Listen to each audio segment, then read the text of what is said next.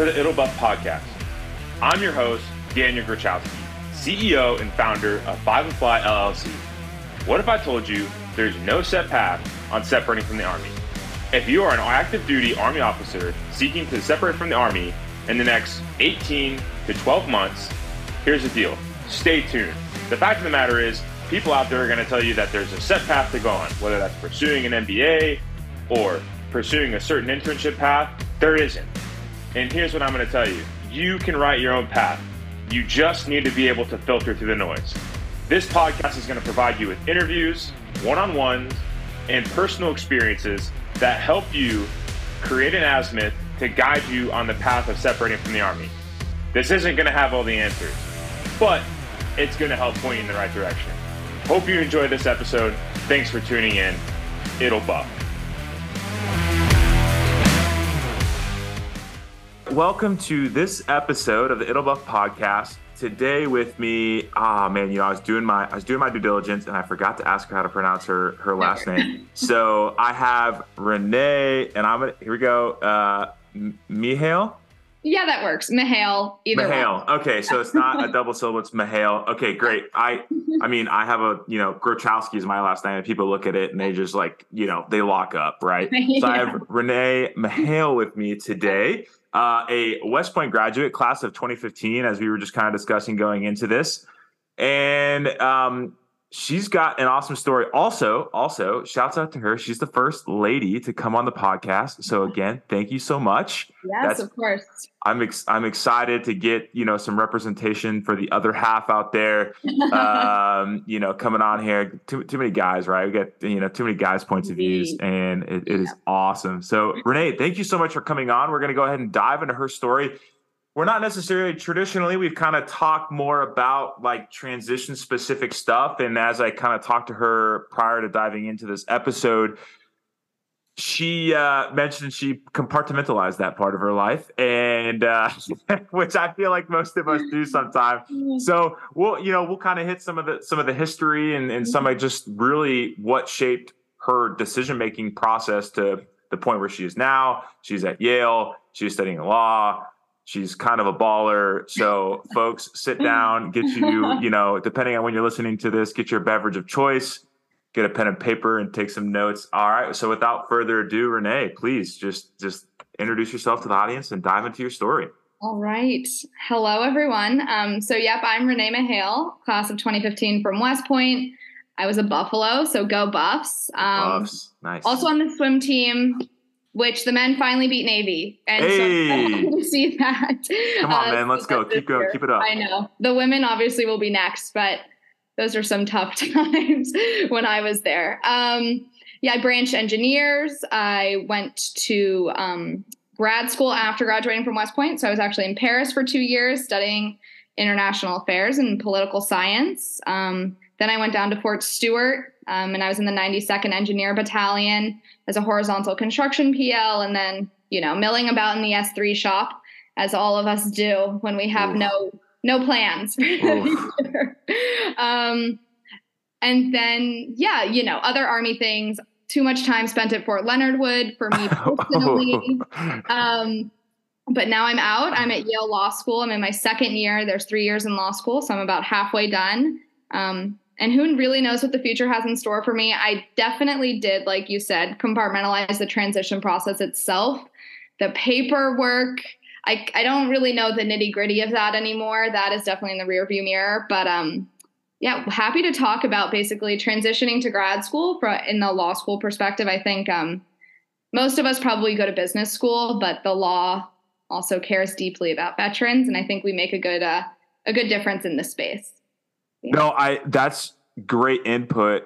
Thinking about really the different avenues that you can take once you decide to get out of the army. I think to your point, a lot of veterans they just it's it's to me especially the the the my peers that I hung around with a lot mm-hmm. of them mm-hmm. was the the MBA consulting hey let's that's just kind of been the proven track record um, mm-hmm. um, it was few and far between to hear a lot of my peers talk about pursuing you know a tenure in law, right? Like this mm-hmm. idea of going to law school and just, you know, and to, and to me, uh, I've, you know, I've watched plenty of YouTube videos of the debunking of suits, but I was a huge suits fan. And, you know, that's what I thought law was like. And I was like, hey, yeah. I should go check this thing out. And then they're like, no, that is like not even remotely close to how the law works. And I was like, man, you tell me I can't just go be Harvey Specter or Mike Ross. And, yeah. You and know, I'm not just, Meghan Markle or whatever. Exactly. Or Meghan or, you know, uh, gosh, but no. Um, I think, you know, you mentioned something interesting and I want to mm-hmm. hit on that. And I don't know how that kind of affected your timeline because this mm-hmm. again is the first time I've talked about it, but mm-hmm. this idea of going and pursuing education directly out of mm-hmm. West Point and how that kind of stacked up your army career there and after. I don't know, you know, I think because there's probably some people who uh, have done, you know, mm-hmm. we accrue an ADSO as West Pointers, right? But in, in a way, you know, uh, the five year commitment, but like, th- did that tack on any additional time? Was it a scholarship? You know, how does that affect it? Yes, no, that the reason that obviously no one can see me, but I'm smirking. Um, it should have tacked on time, mm. but the army messed up our, my contract. So it didn't for me, but I think they've really, you know, closed up the loose ends there. They've dotted their uh, I's and crossed their T's. And um, as a future lawyer to be at that moment, I was like, I've got you, HRC. You're in trouble now. But um, truthfully, the way that it works from West Point, and I know that the scholarship program has really picked up since we graduated. Um, but when I was there, if you got any sort of scholarship, you could pursue a grad degree. I think most students thought you had to be a Rhodes Scholar, Marshall Scholar. I was none of those. I just got a scholarship through the school itself. And so West Point allowed me and the Army allowed me to go directly into a graduate program before even going to BOLC. Um, and so I think that that's kind of a secret. I don't know, again, if they've figured that out and now they don't want to send a million people to um, grad programs post grad. Um, I will say Navy has a different approach. And even when there was a Navy kid in my program. They have a very limited number of slots for people who can pursue grad degrees. So again, I, that is something that I would like check out. If there are cadets listening to this, um, I would look into that more deeply before you just get a scholarship and then say this random 2015 grad said I could do it. Wait, that's um, not how it works. Yeah, I know. You know, sometimes, but I think in this case, no.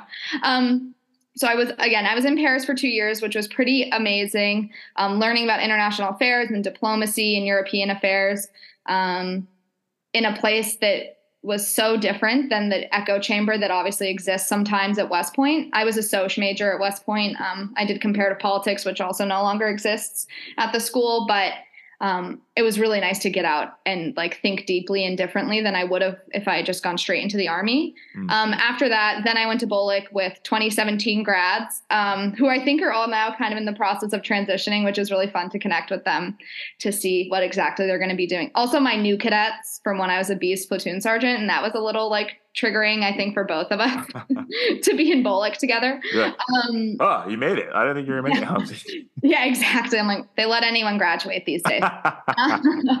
um, but in terms of my timeline, the unit also, to be honest, kind of had to push me forward. I was already a first lieutenant by the time I got to my unit, and I had been for about six months. Hmm. So I definitely jumped the queue to get a platoon before um, other people who had been there longer. Um, and I know that that definitely rubbed people the wrong way, but sorry, it's the army. And like, that's the way the cookie crumbled. And like, I was going to triple C almost immediately um, after I got there. So um, I was definitely put on a faster track mm. than I would have been if I hadn't done that, obviously. Um, but your unit will accommodate you for the most part, or they have, they should at least. Yeah. Yeah.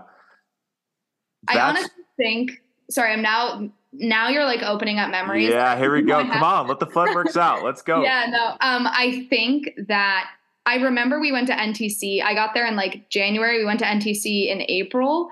In March, before we went into the box, I had to like do whatever you have to do to like become a captain. I think you have to like review your board file or something. I don't know.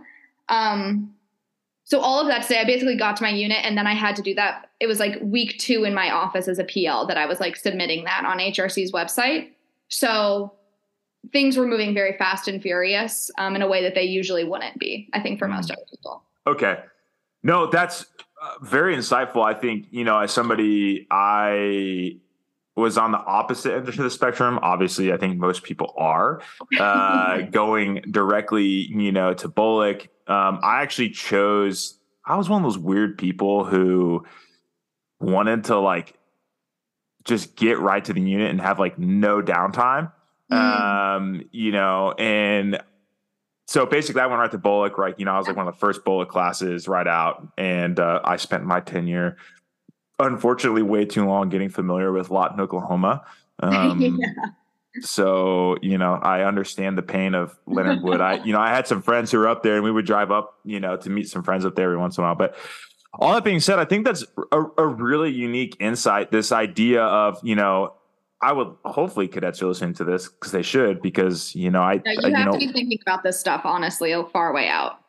That's I mean that's what I'm continuing to find out. I think you we have I've, I've, had a conversation with a few guys from my class mm-hmm. of really kind of the sweet spot of thinking about how do I plan out that transition mm-hmm. from the military and when do I really start to put the effort into it and you know I, to me, I believe kind of the 24 month mark out from your separation date has really been yeah. the sweet spot that I think is developable because it allows you to figure out a lot of the stuff without being on the burner, so to speak, of, oh mm-hmm. man, like it, I need to get rolling here. And it's like you can kind of venture out and figure some, venture out and figure some stuffs out.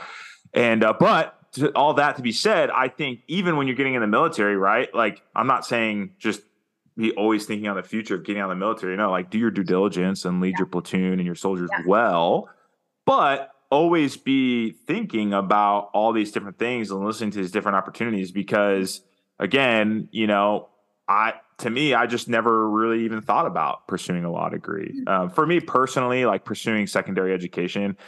I just had a rough tenure at West mm-hmm. Point. I was a, you know, not, I just, I, you know, I was also a varsity athlete and, mm-hmm. you know, like, and I chose to be a mechanical engineer was, you, you know, it's like, uh, yeah, you know, don't, you know, everybody's like playing the violin for me. Like, don't feel bad for me. But it was just one of those things where I was like, I just like, I was burnt. I was burnt mm-hmm. by school. Um, but now that I've kind of started to separate myself into the professional world, you know, I've really started to come to encompass and and and try and pursue more professional development. Mm-hmm. Um, so okay, so you were like a like a, a you know, I'm I'm gonna butcher the major, but you said comparative politics was your major. Okay. Yes, in like the Department of Social Sciences. Okay. Okay. And then when you were in Paris, what was it a continuation of that? Um, Yep, I was at the Paris School of International Affairs through Sciences okay. Po, and uh, my technical master's is in human rights and humanitarian action. Okay. Which, you know, might seem far fetched for the Army, but I would no. say there's a ton of humanitarian action, obviously. And as an engineer officer, I think like 95% of the work that we do is obviously very connected to that. So no, I think it directly mm-hmm. correlates. I mean, human affairs, human relations, it, mm-hmm. especially in today's world, is becoming increasingly important, right? Like it's mm-hmm. there, it's no longer just going kicking doors and blow stuff up. You really have to think about just the long term impact of the actions that you're doing. Mm-hmm. So, yeah. with that being said, what made you want to pursue the law be, go go pursue the law i mean you know i think like yeah let's dive into that because I, I, think that's one of those train of thoughts that i think would be great for people to kind of just listen to and be like oh mm-hmm. i actually kind of have that same idea maybe i should yeah. pursue this thing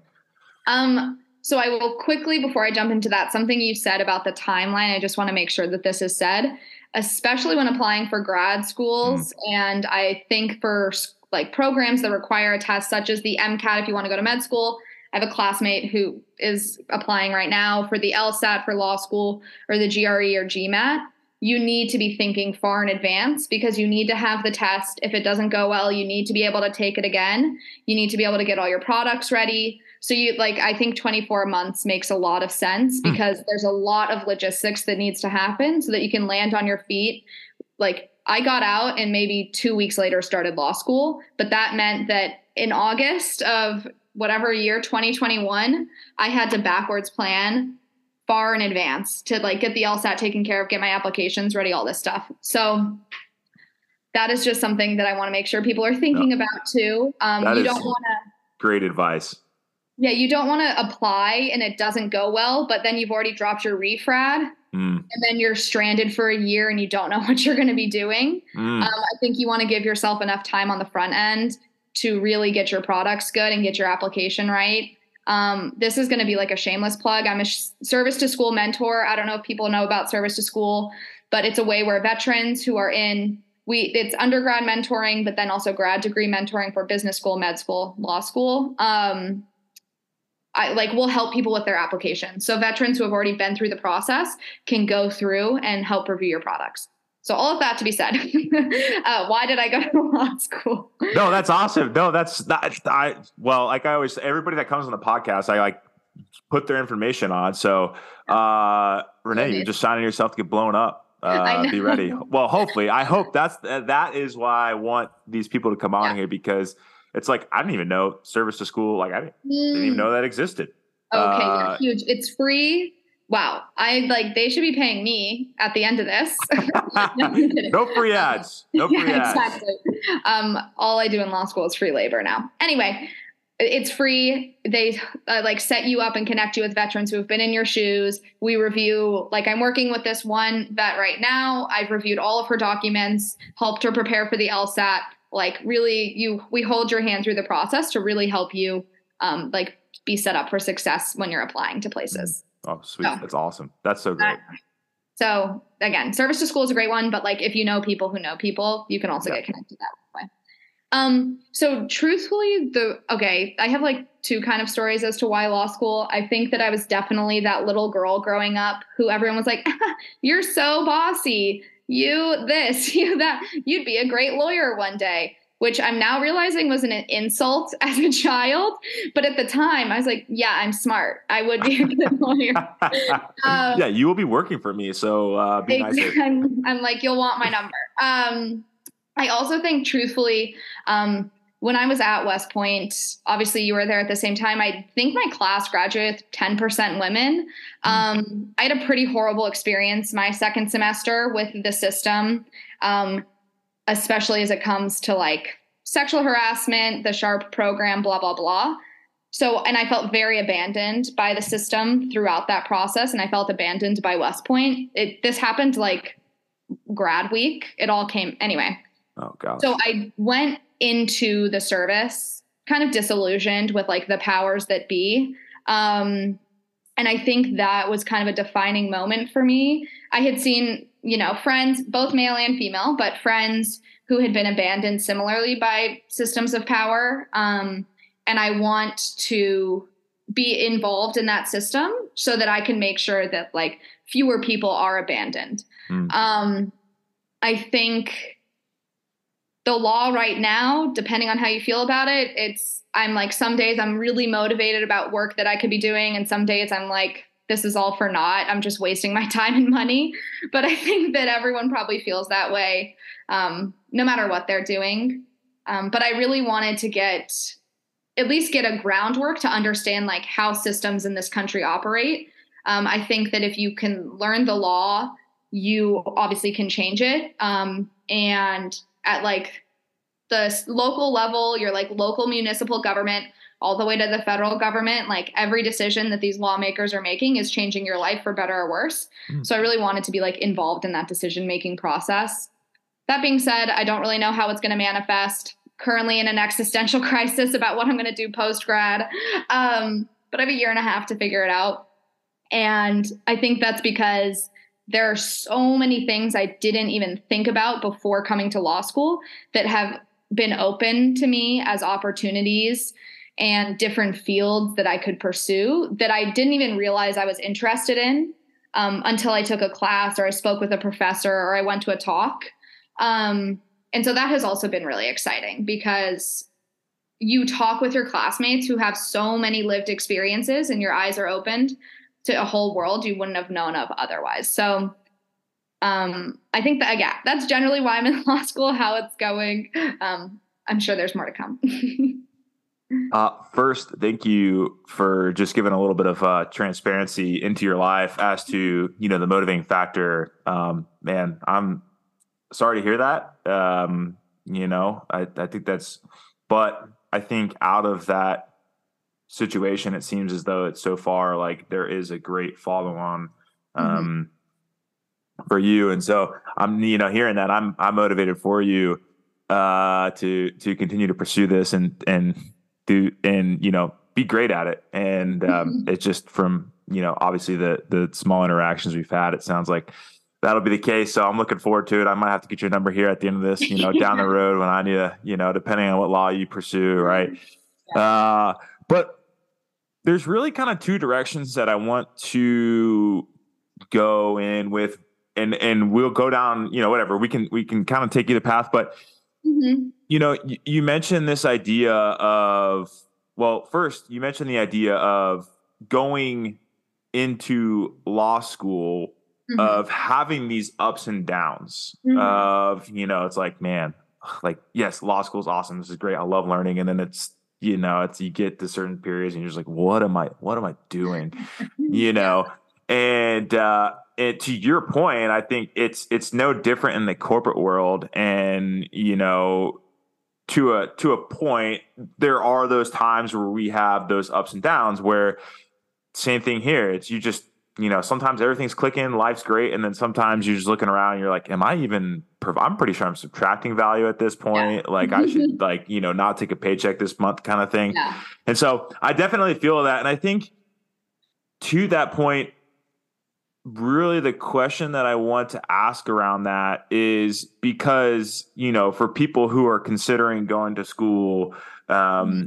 post army or you know whatever government service you're in uh, Army, Navy, Air Force, mm-hmm. you know, DoD, whatever.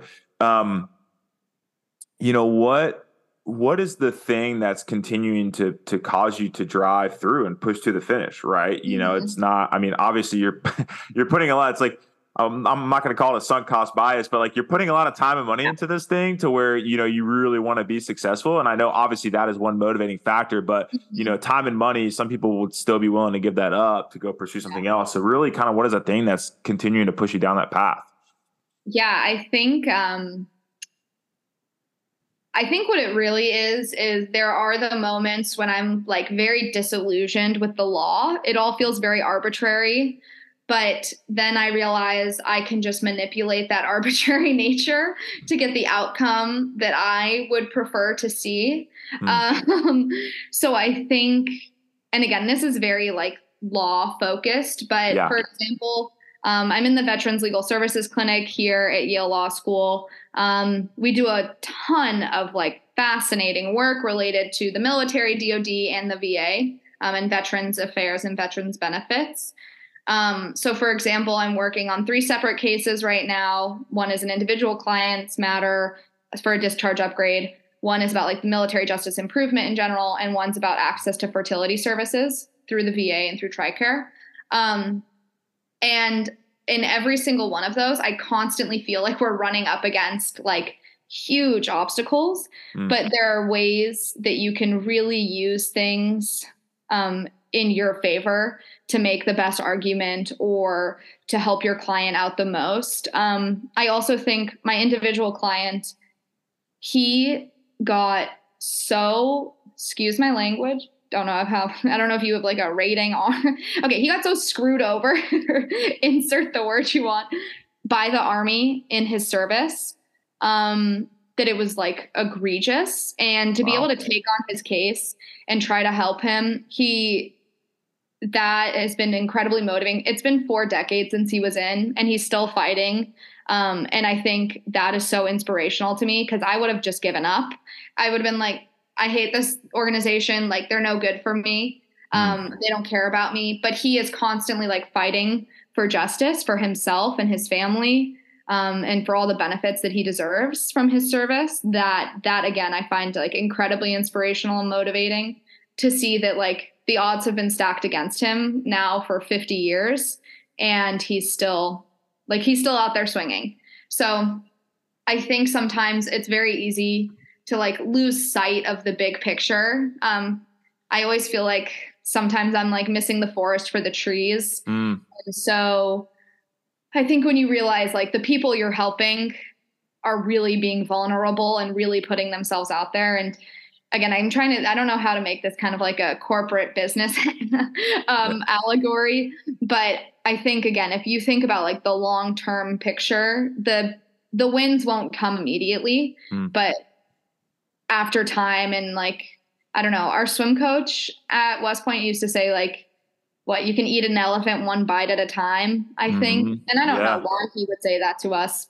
don't know what the context was for swimming.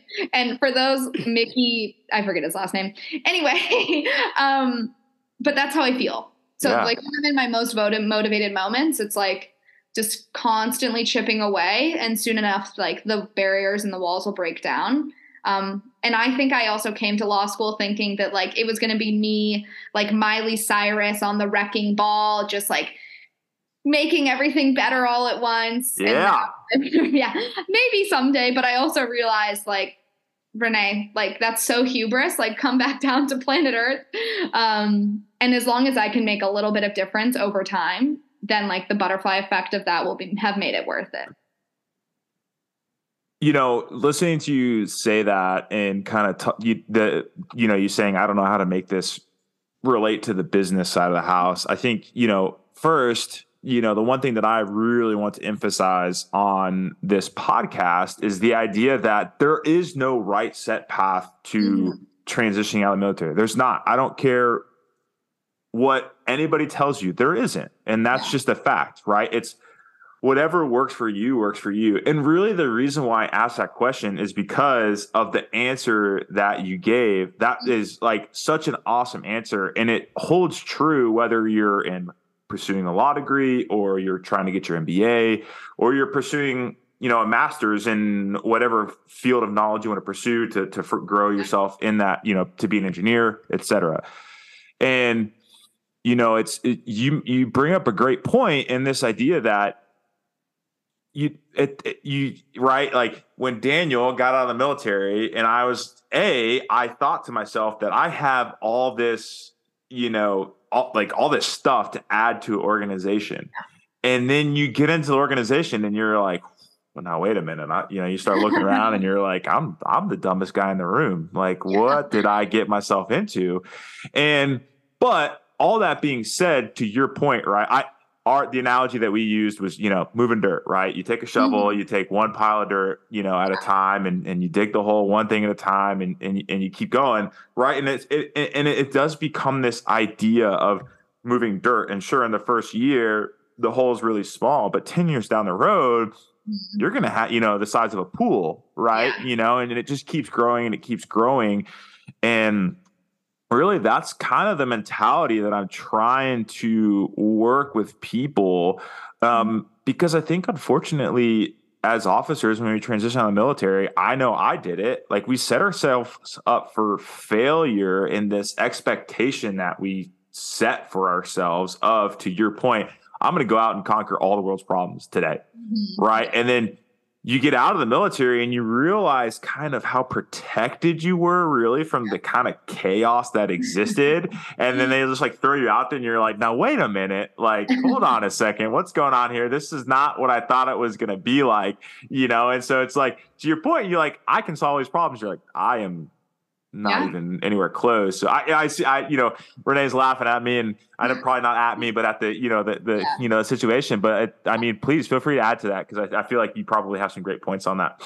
No, that's so true. I think it's all about like perspective shifting. Um, I think, especially in West at West Point and then in the Army, you're fed like you are a leader of tomorrow and today and you will change your life and everyone's life that you touch. And I, that is true. I like do believe deeply that like every interaction that you have with someone um like can impact them for better or worse. And so you need to like reflect about how you're going to go about that. But um i think it's really like you gotta you have to ground yourself.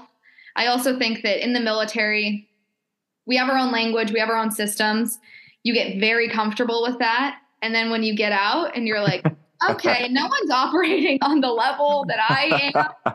not like I'm above, but just like we're in different like universes entirely. Yeah. Um, and truthfully, I think that was a bit jarring for me because I'd gotten very comfortable with like my leadership style and the way that I was speaking to people and the way that I was like handling problems. And I think I got out and I had to learn like very quickly that it's it's not it's not the army. No. and people always tell you that, but I think like it's hard sometimes and I was just joking with my friends earlier today. Someone made a pretty big mistake in something at school and I was like I am about to I'm about to absolutely lose it. like I was about to like flip and really like go back into my like less patient ways for better or worse. Yeah. And really like, you know, hold someone's feet to the fire. But then I'm like, that's not we're in a learning environment. That's not the attitude that we need. That's not the like energy that we need. Um, so that too has been a learning experience. Um, but anyway, all of that to say, I think like, yeah, the perspective shifting and like I also think, and I I know that we probably also don't want to make this so West Point heavy, but if you think of it like I starting my first day of law school was no different than our day um, and showing up to West Point where I didn't know a thing. I had like Yeah. never held a weapon before. I'm from New York City. I like I remember with the Molly, like yeah. people kept talking about the Molly, and I turned to the like prior service kid in my squad, and I was like, "Who is Molly? Like, what are we talking about right now?" But so, like, I just ha- I think I also have to sort of like give myself grace in the fact that I was thrown into an entirely new environment when I was what 17, 18 years old, didn't know anything. It's the same thing here. I just might have a little bit more grounding to it, but I feel like that's a, like that's pretty similar. And but you pick it up quick. Yeah. Well, ho- I'm, I'm sorry. no, go ahead. Go ahead. I was going to say if there's one thing that I think veterans are very good at, it's it like adjusting to scenarios very quickly and learning how to like get your feet under you and figure out what's happening and how to properly like respond to situations because I think that like every day on the job for us was having to respond quickly and be flexible and like think on a dime. So we have like I may not have training in the law for that, but I have training in my real life for that. So that's important too.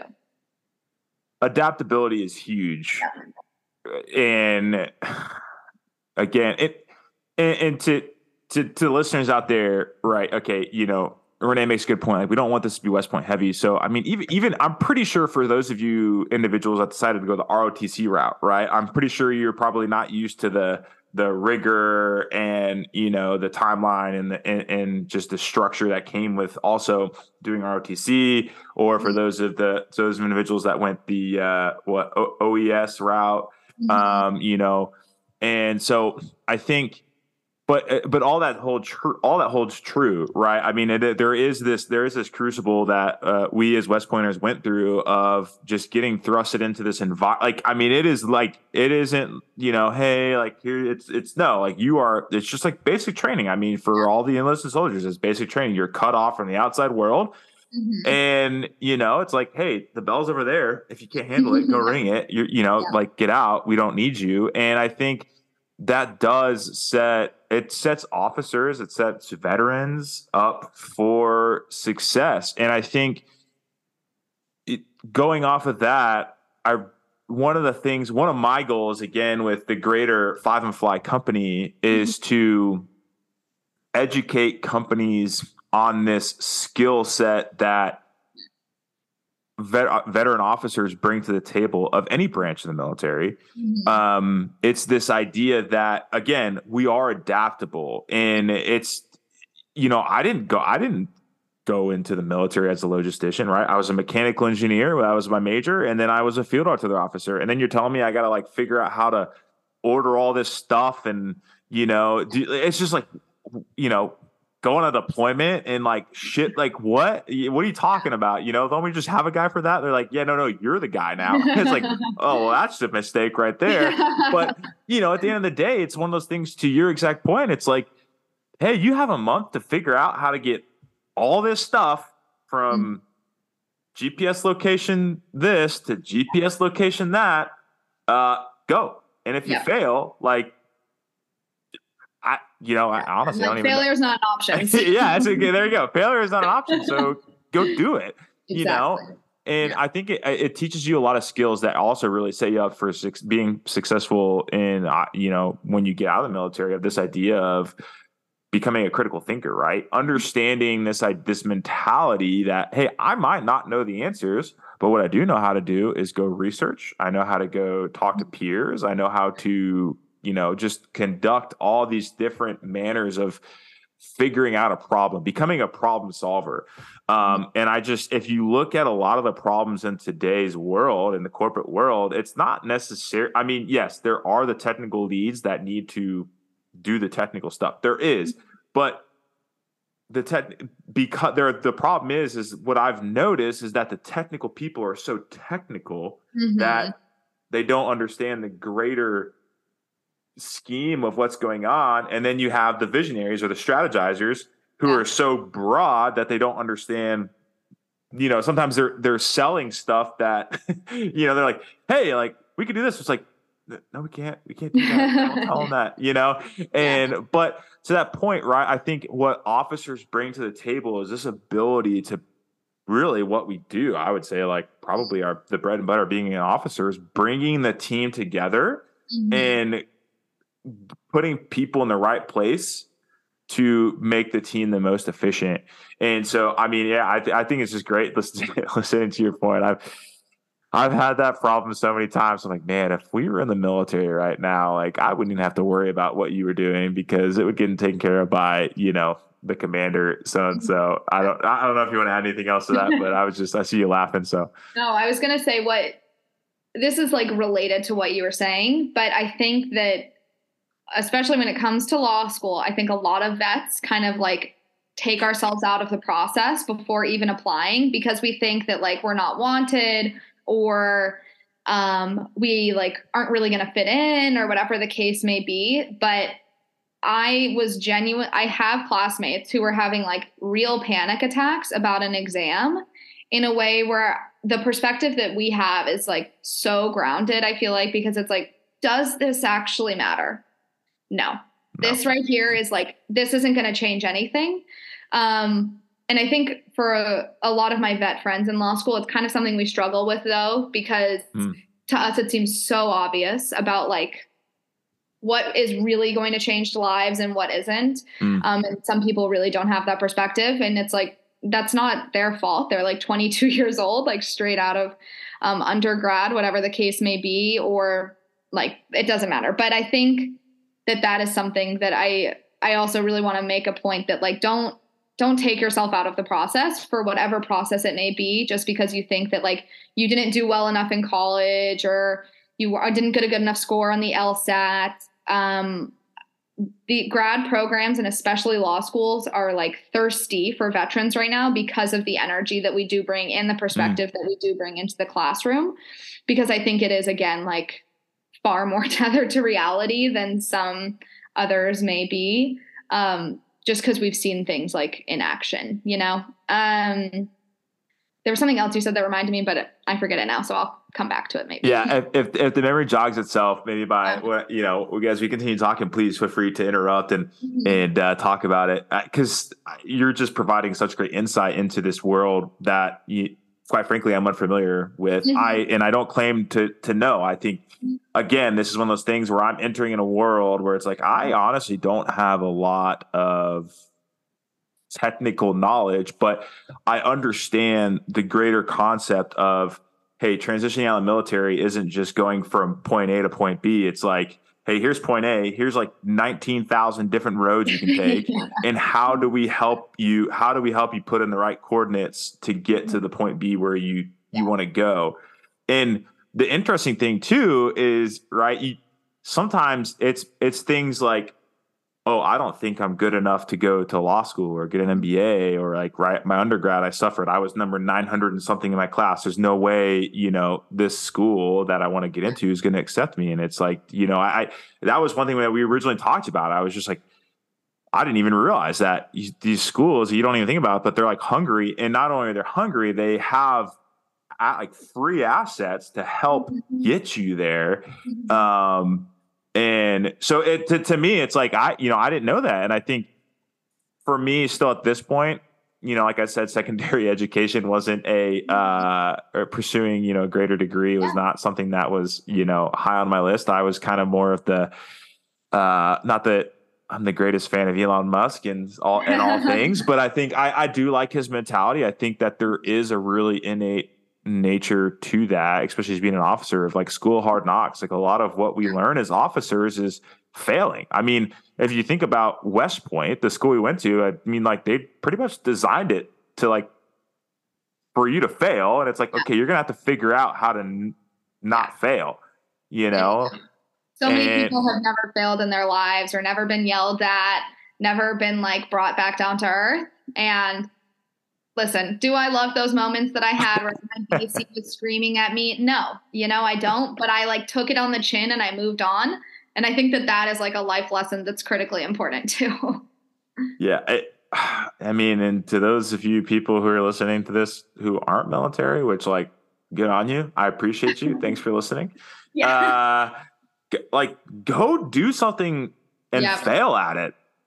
Yeah. I mean, that's what that's what makes it fun. I, you know, I think like sharing, you know, episode one was my pilot episode. And, you know, obviously going through it, it's miserable, right? Like I was jobless for four months. Like I'm looking at my wife, I'm looking at my, you know, eight month old son, and I'm like, I'm feeling like a failure, right? But then it's kind of one of those things where it's like, well, no, now, you know, obviously hindsight's always 2020. Mm-hmm. Uh, but, you know, looking back on it, it's like, you know, like, yeah, that that really sucked, but in a way it was kind of fun because I learned I learned something about myself of again another crucible that I faced in my lifetime where it's like hey you know like I and quite frankly it's because of you know just our background being in the army. It's like sometimes failure is not an option right? Like not putting food on the table and not keeping a house over my family's head wasn't an option and I was going to figure something out eventually. But you know, had I not experienced that now, to your point, whenever I come into these different atmospheres where, you know, there's like people are freaking out and they've just never failed and they just like tense up, it's like, ah, go fail. Go, go yeah. fail. Go figure, you know. What I was also, you said something that um, going from point A to like 19,000 point B's, that I think is so interesting about that. I'm like now doing my own like psychotherapy here, but I think that in the military, it's like, okay, you commission as a second lieutenant. 18 months later, you're a first lieutenant. However many months after that, you become a captain. You're going to go to BOLC. You're going to be a PL. You may do something else. You're going to go to Triple C, be, do this, be, whatever. Like the timeline is basically set in stone. And like we knew graduating, I knew what the next like 15 years of my life could have been. Mm-hmm. And I think that something like I kind of alluded to before, but something I'm uncomfortable with right now is that I don't know what the next like six months of my life are going to look like. And that is definitely an area that I'm like very mm. uncomfortable in because I'm used to kind of like controlling my timeline. Um, but mm. I'm like getting used to that feeling. And I think that there also because there aren't that many routes you can take once you're in the army. Sure, you could join another branch, you could do something else. But I think once you're out, what's actually most exciting is that you have a million options and you can jump around. Mm-hmm. Like, I know that I'm going to graduate from here in a year and a half with a JD, and maybe I'll be an attorney for a few years, but I know that I can tr- transition to something else. And at the very least, I've already had the experience of transitioning careers and landing on my feet. Um, and I think that that's something we also have to keep in mind that, like, again, I think we're all pretty comfortable for the most part if you're a vet with like the pipeline and there's the timeline and you stick to it. Um, mm-hmm. But getting used to that discomfort is also like very, very freeing because now like the world is my oyster in a way that otherwise I would have just like stayed on the treadmill and maybe I wouldn't have been so fulfilled at the end of it we're we're very like-minded to say the least. Uh, one of the reasons, and again, I don't want to sound arrogant when I say this, but one of the reasons why I decided to get out of the military is because it was like, I'm not. It's, it wasn't easy, but like it's that mentality of it's too easy, right? Like it's a set path. I mean, unless yeah. you unless you like really epically fail, yeah. right? You're you're gonna basically be a battalion commander one day of yeah. whatever branch you're in. And to me, it's like there's no excite there's no excitement in that. I mean, you know, it's like, yeah, cool. I get to be a battalion commander one day. You know, like again, like the to me, it was I I have an entrepreneurial mindset, mm-hmm. i.e., I'm starting a company, right? Or trying to start a company. Um, and so it's like that's exciting like this this constant thrill my wife and i were just talking about the other day. We've we've made some friends who uh you know uh self-righteously i'll admit this is the first time i've met somebody that's been able to out athletic athleticize me. Yeah. uh yeah i think i just made up a word there. Gosh damn it works. yeah it's fine. It'll it'll it'll buff right? Uh and you know it's like the first time i've ever you know like you see these guys like they're just professional athletes right? And it's like you see him on you see him on instagram you're like yeah whatever like the likelihood of me ever running to that person is you know zero pretty much right? And well sure enough they live like a stone's throw away down the road wow. from me and we just interact with them on a daily basis and i'm like starting to kind of like my bravado gets you know taken back a little bit. And it's but it but it but it's great right? Mm-hmm. and so in in kind of and and figuring that out it gives you really this idea of you know figuring out where you are and then trying to understand like okay right? Like this person might be might be more like athletic have more athletic prowess in me but like the thing that gets that gets me excited is this idea that like my pursuit of of trying to grow a company or like mm-hmm. having these different pursuits that you didn't even realize mm. you know are things that start to set you apart um and so, yeah. I mean, I'm excited for you, right? You just said you, you're trying to figure out what you get to do for like yeah. what the third time. Uh, yeah, you know? listen, I turned 30 on Saturday, so it's also just like deeply embedded. I'm like, Ooh. what am I doing with my life? Man, well, first of all, happy birthday. Um, go go have a awesome celebration. Uh, I just turned 30 in September. My wife just turned 30 in um, just past uh, two weeks ago. We went out to Keystone, went snowboarding. It was a oh, blast. So nice. So go enjoy yeah. yourself. Don't study too hard. Hope you don't have like an exam or something coming up. Um, no, really. But um, go ahead. Yeah, but anyway, no, that's just why it's also I'm like again, I I'm in school with like some 22 year olds. and I'm like, oh my god, like they're employed and I'm not. yeah, it, it's it, you know I think it's one of those things where as we continue to to figure out what we look at it's like this it's this opportunity to really also look around too and understand that like you have the opportunity to go try something new you yeah, know exactly. it's like i was pretty much going to be a field artillery officer for the rest of my career obviously unless i decided to go pursue special yeah. forces but even still kind of it's a not like hey i want to go be a finance corps person yeah or like exactly. i want to i those cards weren't on the table, um, which, well, for a lot of reasons, but um, you know, but in the civilian world, right, or you know, just kind of getting out, it's like, oh, now I have, like, you know what? If let's say I'm I'm having a blast being an entrepreneur, I start a business, I'm successful, I sell. It's like I want to go be a I want to go be a lawyer now. I want to yeah. go practice law, right? I could go yeah. do that, you yeah. know, and so um, now, granted, I know people were like, "Well, Dan, I could just get out of the army and do it." And ta-. I'm like, "Yeah, I I'm, I'm tra- but I'm just saying, even even more real time, you know, yeah. or I could do it in tandem, you know, to all those naysayers out there. I could just go go to law school right now. No, which, I'm telling you, you can. uh, that I think I would actually go crazy if I decided decided to pursue education at this point right now. Yeah. Um, but you know, one thing that I like to talk about too, mm-hmm. and I don't know, this might be a relevant question that we might get to unpack a little bit here. But when I talk to you know people that are interested in joining or, or in leaving the military, right, and figuring mm-hmm. out what what's the career path that they want to go on, it's mm-hmm. this idea of you know really kind of putting things in the buckets. And that there's six of them, right? And it's again being a lawyer, it's kind of like you in a way, you, you know, obviously there's ways to do it, but like I guess for you, um, mm-hmm. I would be interested to see how you rank them. But I have people rank these these six things in order again some of them are kind of predestined for you but the idea of work life balance okay. autonomy, autonomy at work. Okay. Location. Okay. Uh, i usually say company but it would be probably firm for you. Yeah um, and then uh, position which again kind of predestined. Mm-hmm. um, and then i think that i didn't mention salary. You did not. Okay. So um, out of, like how would you rank those yeah. in echelon. Yeah. So just quickly, so I'm actually not going to a law firm, which is also okay. interesting. So that it makes it even less predestined, um, but makes the salary that much lower.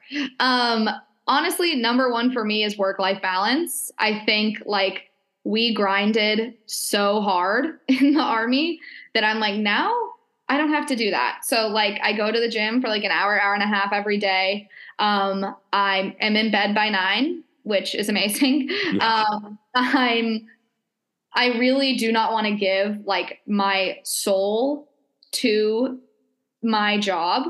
Um, if it's fulfilling, that's amazing. That's an added bonus, of course. But like, I have a friend who's 30 who just had a stroke. She's a lawyer. I have another friend who had heart failure, young lawyer. Um, I know of an attorney who like dropped dead in the courtroom during an argument. Like, you will never catch me having any oh sort of goodness. impact in my life that way. Like, I think at the end of the day, and you obviously learned this in the army and then the military, but like we're replaceable. I got out. The engineer regiment was fine. There was someone to take my shoes. Mm-hmm. Um, and I think like most professions are that way anyway. But what's not replaceable is like me as a human to like my friends and family. Mm. So that's why I think number one for me will always be work life balance. Mm. Um, like my health is not worth learning an extra case or something like that. And my like in no way. Um, tied to that though, number two is location. Mm. Um, I think that that is really tied to my work life balance. I'm like very outdoorsy. I'm always wanting to like hike, backpack, ski. I learned how to fish this summer in Alaska, so now I'm like a fishing oh, let's person. Go.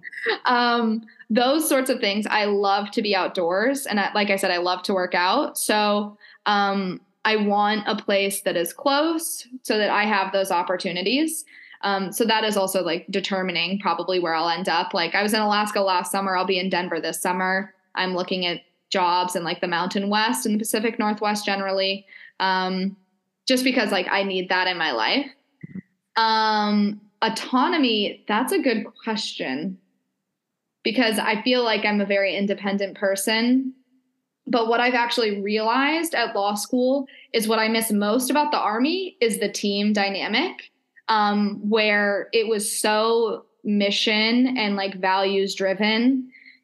And it was never about yourself at the end of the day. Like, even if there were people I didn't like personally, like, I knew that we had to figure our shit out to get the job done. Um, and I think something I'm struggling with currently at law school is like everyone's out for themselves. Mm. And I hate that. So I would honestly need to find a place to work that is like very team oriented. Um, just because I love that sort of like feeling of like being a part of a team and succeeding as a team.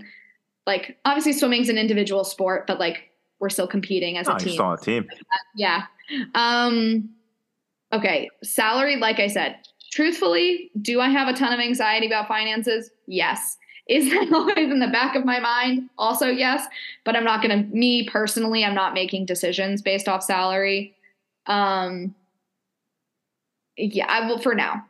we'll see. Maybe like once I graduate and then the bill comes and I'm like, okay, I should have done things yeah. differently. But um, as it stands right now, I'm like, it's just like a constant steady state of anxiety, but I'm not doing anything about it.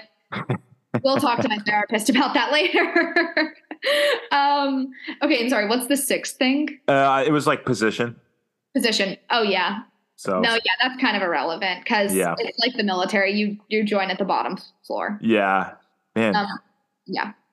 Those, the, I mean, those are good answers. I think you know it's the reason why I ask people that is because I think you know there's a lot of people when they want to get out of the military, they have this idea of they think they know what they want in order, right? They think they have it all together. And they're like, oh yeah, like I'm gonna get out of the military and I'm gonna go like I want work life balance and I'm gonna go be a consultant at you know XY firm. Yeah. I'm like, uh, those guys are working you know seven yeah. eight hour weeks, you know, and and so I think they don't realize that, and so the reason why I actually asked that that question mm-hmm. is because it's one of those things where you know when you're when you're trying to figure out what you actually want in life mm-hmm. it's you know because I, I again, like I said, I feel like we're very much aligned on this idea of uh, you. There's so many opportunities out there, even though it might not always feel like it, where you can find an opportunity that can fit into your lifestyle that you yeah. want.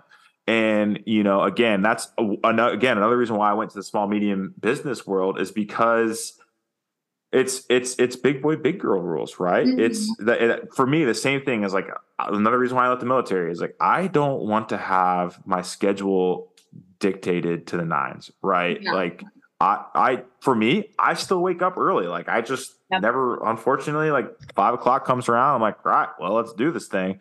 And, uh, you know, so it's one of those things where I, am up at five o'clock and it's actually extremely helpful because from like the hours of five to seven, if I'm not, you know, some mornings I work out in the morning, like that gives me two hours of just uninterrupted time to get my work done. And so, you know, when two thirty, three o'clock rolls around, it's like, all right, like I keep my phone on me just in case somebody needs me for something, but generally I'm done, you know?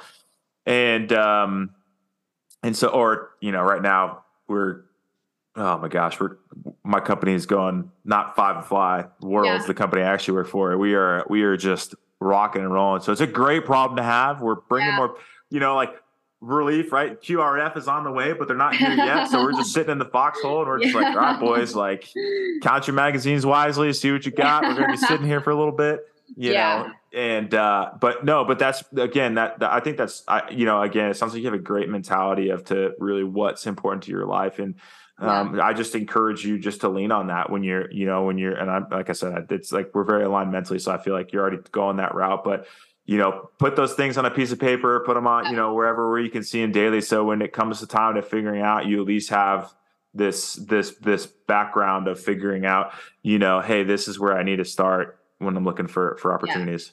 Yeah. No, hundred percent. Um, and I think it took me um, took me going to law school to really figure that out.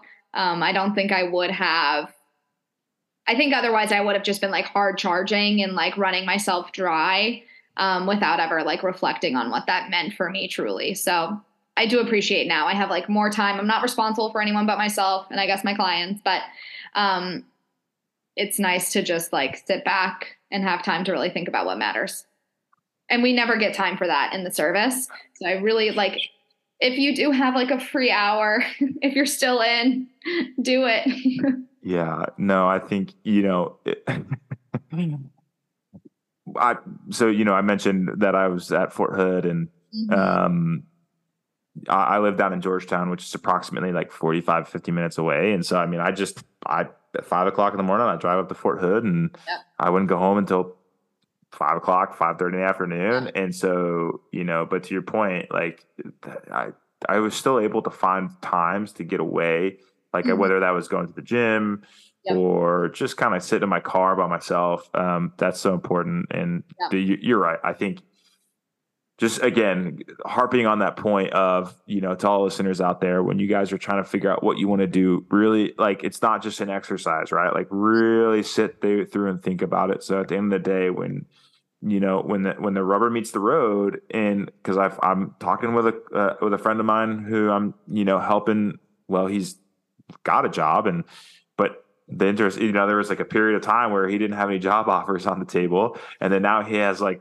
you know four opportunities and it's yeah. like okay well now we okay this is great. Now how do those align? You know it, the, the decision becomes easier than you think when you have prepared yourself to make that decision and that's really kind of the most important thing mm-hmm. um, to everything so um, you know one thing i want to do and I think you've kind of hit on this a little bit throughout mm-hmm. the podcast episode, but that'd be interesting by just asking the question straight straight up. But mm-hmm. one thing I like to do when um, you know we kind of just start to wrap things up is ask this question um, mm-hmm. to to the individuals that you know, and and the question is, you know, what is your why to getting out of the military? Mm. Um, and like I said, we've we've kind of we've kind of danced around it. We've talked about certain things, but you know, I think when I asked a point, you know, to everybody's like. "Oh, that's a great question," and I was like, "Well, we've kind of answered it, but it's I think it is is when you actually when you're finally asked the question, right?" And it, before before before you answer, I'll give you a little bit more time to ponder. But one thing that when I'm talking to people, you know, one thing we hit on is that that two that two year out mark of separating from the military. And I think before you do anything, mm-hmm. the question you should ask yourself is why am I getting out of the military? Mm-hmm. Um, and quite frankly, yes, the company's called Five and Fly. Yes, the company, the podcast is called It'll Buff, right? Like mm-hmm. I'm focused on people who want to get out of the military. But if your why isn't good enough to get out of the military, then you, there's there's nothing wrong with staying in the military. Like again, I always tell people there's great opportunities in the military. Uh, maybe not amazing ones, but there's great ones, and they might be a little bit harder to get. But so, with all that being said, giving you some time to to ponder. So, Renee, what is your why to getting out of the military? Okay, we'll answer that after I just say this quickly to your last point. All good, all good. I think honestly too, if you are someone who enjoys like stability, mm. I know that the military might not seem like a very stable lifestyle, but like you will have a paycheck, you will have health care, and you will have a job. Mm. Um, unless, like you said, you screw it up royally beyond belief. So I think that if you're someone like, yes, you're moving, your hours are dependent on like which soldier went to jail and which soldier missed hot. I get that. But um I really think that like that is something that I never really thought about. But then once you're like, you know, hunting for a paycheck on the outside, like you've talked about, like that is something to really consider when you're getting out. Like, are you in a place of like financial and like fiscal stability such that you could get out and mm. you might not have a job? Um, and if you're not, then there is like like you said, there's no shame in staying in. It is a cushy, for the most part, like well tempered gig. Oh, um, that being said, why did I get out? Um, so I think, like you said, I kind of like alluded to it, but I do think I honestly had to get out to also just like save myself. Mm. I think that I was just under I felt again as a woman that I was just under constant pressure about like how I looked, how I behaved, like which soldiers were starting rumors about me sleeping with who, like all of that stuff. Mm. And it became so normalized that I didn't really think about it. But now that I'm out, I'm like, okay, that was constantly in my head and constantly something that I was dealing with and it's just exhausting. Like that is brain space that I could be using on a million other things. Yeah. Um, that relates to the fact that I also think like I have passion and ambition and like a purpose, I think, on this world. And I think that like I'm here to make it better for the next generation. And I think that while I loved my soldiers and I loved my job and I loved the people I worked with, I wasn't being used to the best of my abilities. Um, and I think that like my potential is greater than whatever I would have done in the engineer regiment for the army. So I do like I still have some friends who are in. To be honest, a lot of them are out doing like amazing things. Um, but I really think that this is we haven't talked about this at all and you know next time but i think that the talent management in the military is a disaster oh. and as a result they are hemorrhaging people who could make it a much better organization. But that's not my problem. It's not my responsibility to fix. And I wasn't going to like throw myself at the altar to prove that point. So I just had to get out to like save myself and like put my purpose towards other people and other things. Um, and I think now, again, like in my work in my Veterans Legal Services Clinic, I'm able to use the things that I learned to actually help people who are mm. veterans and who are in the service um, in a way that I honestly didn't think I would be able to. But I'm like so grateful that I have that opportunity. So I still have like one foot in, which is really nice. But on, I like to be on the other side. yeah, no, that. First of all, I, you know, again, I'm uh, just, I, in a way, I, you know, I'm, I'm, I want to tread on this lightly, uh, for, for no, you know, disrespect out there, but I, I'm thankful that I never had to experience that what you had to experience, right? Of like that just shouldn't be something that a female officer should have to think about. Yeah. I, and so again, thanks for sharing that. Thanks for the transparency. I think that's so amazing. Um, and I just, you know, I just think to all the listeners, hopefully to the female listeners out there, um, you know, like it, if that that's happening, like please reach out to somebody like Renee so she can help you, yeah. you know, kind of just process that and work through that. Um, but I think I think that's such a. But to your other points, right? This idea of okay, let's let's let, let's just for the listeners on here, we're gonna have a talent management conversation about the army because holy smoke, I golly, it is that is just one of those points where it's yeah, the army doesn't even realize it has the problem. That's how bad it is. Um, but I think that's so true. I think, you know, there's just so many, I think that's such a great point that you brought up and realizing, right. Like this idea of like, man, I like, you look around and it's like that dude over there is a captain and he just got that rank because he shows up to work every day and i'm over here putting all this work in and, and it kind of becomes this thing where it's like this like well then why am i trying hard right? And it's like again being i feel like being aligned like we have this mentality of like well no no no i'm going to provide the best version of myself to my unit because mm-hmm. that's the type of person that i am. But there are people out there that aren't like that and then they you know they raise to the ranks and it just gets you know muddies the water. Um but i think yes no we will definitely have man that is i'm probably gonna have a whole series. I'm just gonna have people come on and talk about how bad tom now i don't you know i don't like to i don't like to rip too hard on the army. I think you know like i to your point i think just like any corporate organization that you go into the the army has its faults right? Mm-hmm. like no in to all the people looking to transition out of the military the corporate world also isn't perfect. There are going to be organizations that have their faults. So don't just think you're gonna like all your problems are just going to go behind you because you left the military. Like that's just not true, right? They might look a little bit differently and be dealt with a little bit differently, but they're still there. Um, and so rem- just remember that going forward uh, to all listeners out there. Um, but Renee, thanks so much for sharing. Uh, this has been just so awesome. I, is there is there any other like parting words you had? I don't you know I don't want to. I just see you smiling and and I want to make sure. No, I'm just you, thinking like I know for a fact that I wouldn't be who I am today. Again, to the haters, for better or worse, I guess, if it weren't for West Point and if it weren't for the Army.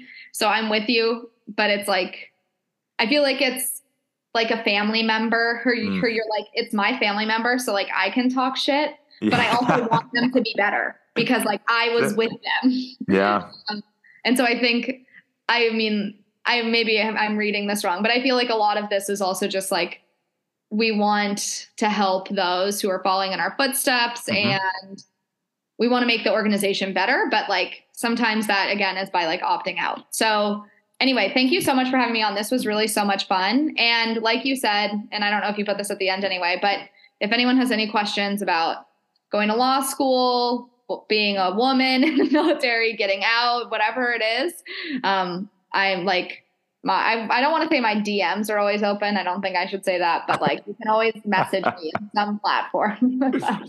oh no! That th- thanks for adding that. No, usually what we do is I just I'll create a podcast episode. I'll throw it out on LinkedIn. Um, so there's at least, at least at least your LinkedIn profile is on there. So if anyone wants to get a hold of you, they can get you through LinkedIn. Um, I feel like that's that's kind of like the professional tool. Uh, I was doing air quotes for those of you. Obviously, sometimes I just forget what I'm doing these days. Um, no, when you level up again, and this is an that's it. real, yes. That's it. Air quotes. Professional. you know, whatever. Oh gosh. Um, but no, Renee, thank you so much for for coming on. I your stories. I mean, I hope it has a lot of impact to a lot of listeners out there. I mean, it's it, again, it, I'm it just it for me it's exciting to just talk about this different venue that I knew existed, but I had no idea, you know, what it what it was, so to speak. Right, this awesome resource, service to school that you yeah. are part of. Again, another great resource didn't know existed, so thank you for sharing that. Mm-hmm. Um, and to all listeners to out there listening, um, you know, hey, you guys heard it. You heard it from Renee. Reach out to her. I'm going to have her LinkedIn notes posted in the notes section for the podcast episode. I'll post it on LinkedIn for those of you guys that are following Five and Fly on LinkedIn as a company. Um, and I just, again, to all listeners out there, thank you so much. You know, Renee hit on it. This this podcast is what all we're trying to do. All I'm trying to do when I have these people on is a build a community of veterans who want to help other veterans, mm-hmm. and then b build a community that's going to help make the path, you know, for veterans that are coming behind us easier to walk on. Right? We're trying to take the nineteen thousand that I mentioned, and we're going to try at least get it down like to a thousand. You know, yeah. if honestly, if we get that to 18,000, I feel like I've done my job. yeah. Um, you know, I've, I very much have the same mentality. I'm not out to, to change the world. I'm just out to try and make this a little bit better. I think that, you know, and the more and more people we come on and share their experiences, the more and more people can start to be like, they can start to pick and choose things that are relevant. And I've said this before to the listeners out there. So to all you guys, like, just because Renee did it this way doesn't mean it's the right answer for you. So yeah. again, hopefully you took your notes uh, and you will figure out what's good for you and what's not good for you. But uh, again, Renee, thank you so much. This episode has been an absolute blast. Uh, to the listeners out there, she will be back. Uh, we're going to talk about talent management in the army. I don't know when we're going to talk about it, but we're going to talk about it yeah, because I'm excited. It's, it's going to be it's going to be fun. All right, guys. Uh, just remember, it'll buff.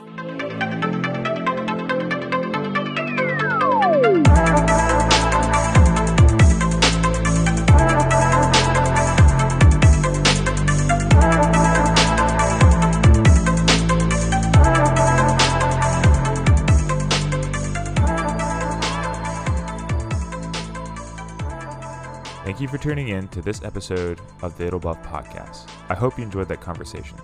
I really enjoy having them. Here's the thing if you like that episode, please do a few things to help me out. One, go save this podcast, put it in your library. I'm going to be releasing one episode a week, every week, here on forward. The next thing is go to the fiveandfly.com and take the survey. It'd be really helpful for you to take this survey to help paint a picture of where each member that is separating from the military that's interested in this community is at. There's all kinds of questions, things that I've covered from previous episodes, so please go take the survey. Third, please go schedule one on one on the website. I'd love to talk to you and hear where you're at in your transition journey and help at least put you on the right azimuth and potentially work with you for the for the future to come. Lastly, if you or somebody you know has a separation story that you would like this community to hear, please reach out to me so we can schedule that story and I'd love to have you on the podcast. Again, this is a community by you guys for the people that are coming behind us. The goal is to make each person that comes behind us as they separate from the Army have a more successful path than we did. That's the goal. Thanks again for tuning in. I hope you enjoyed, and remember, it'll buff.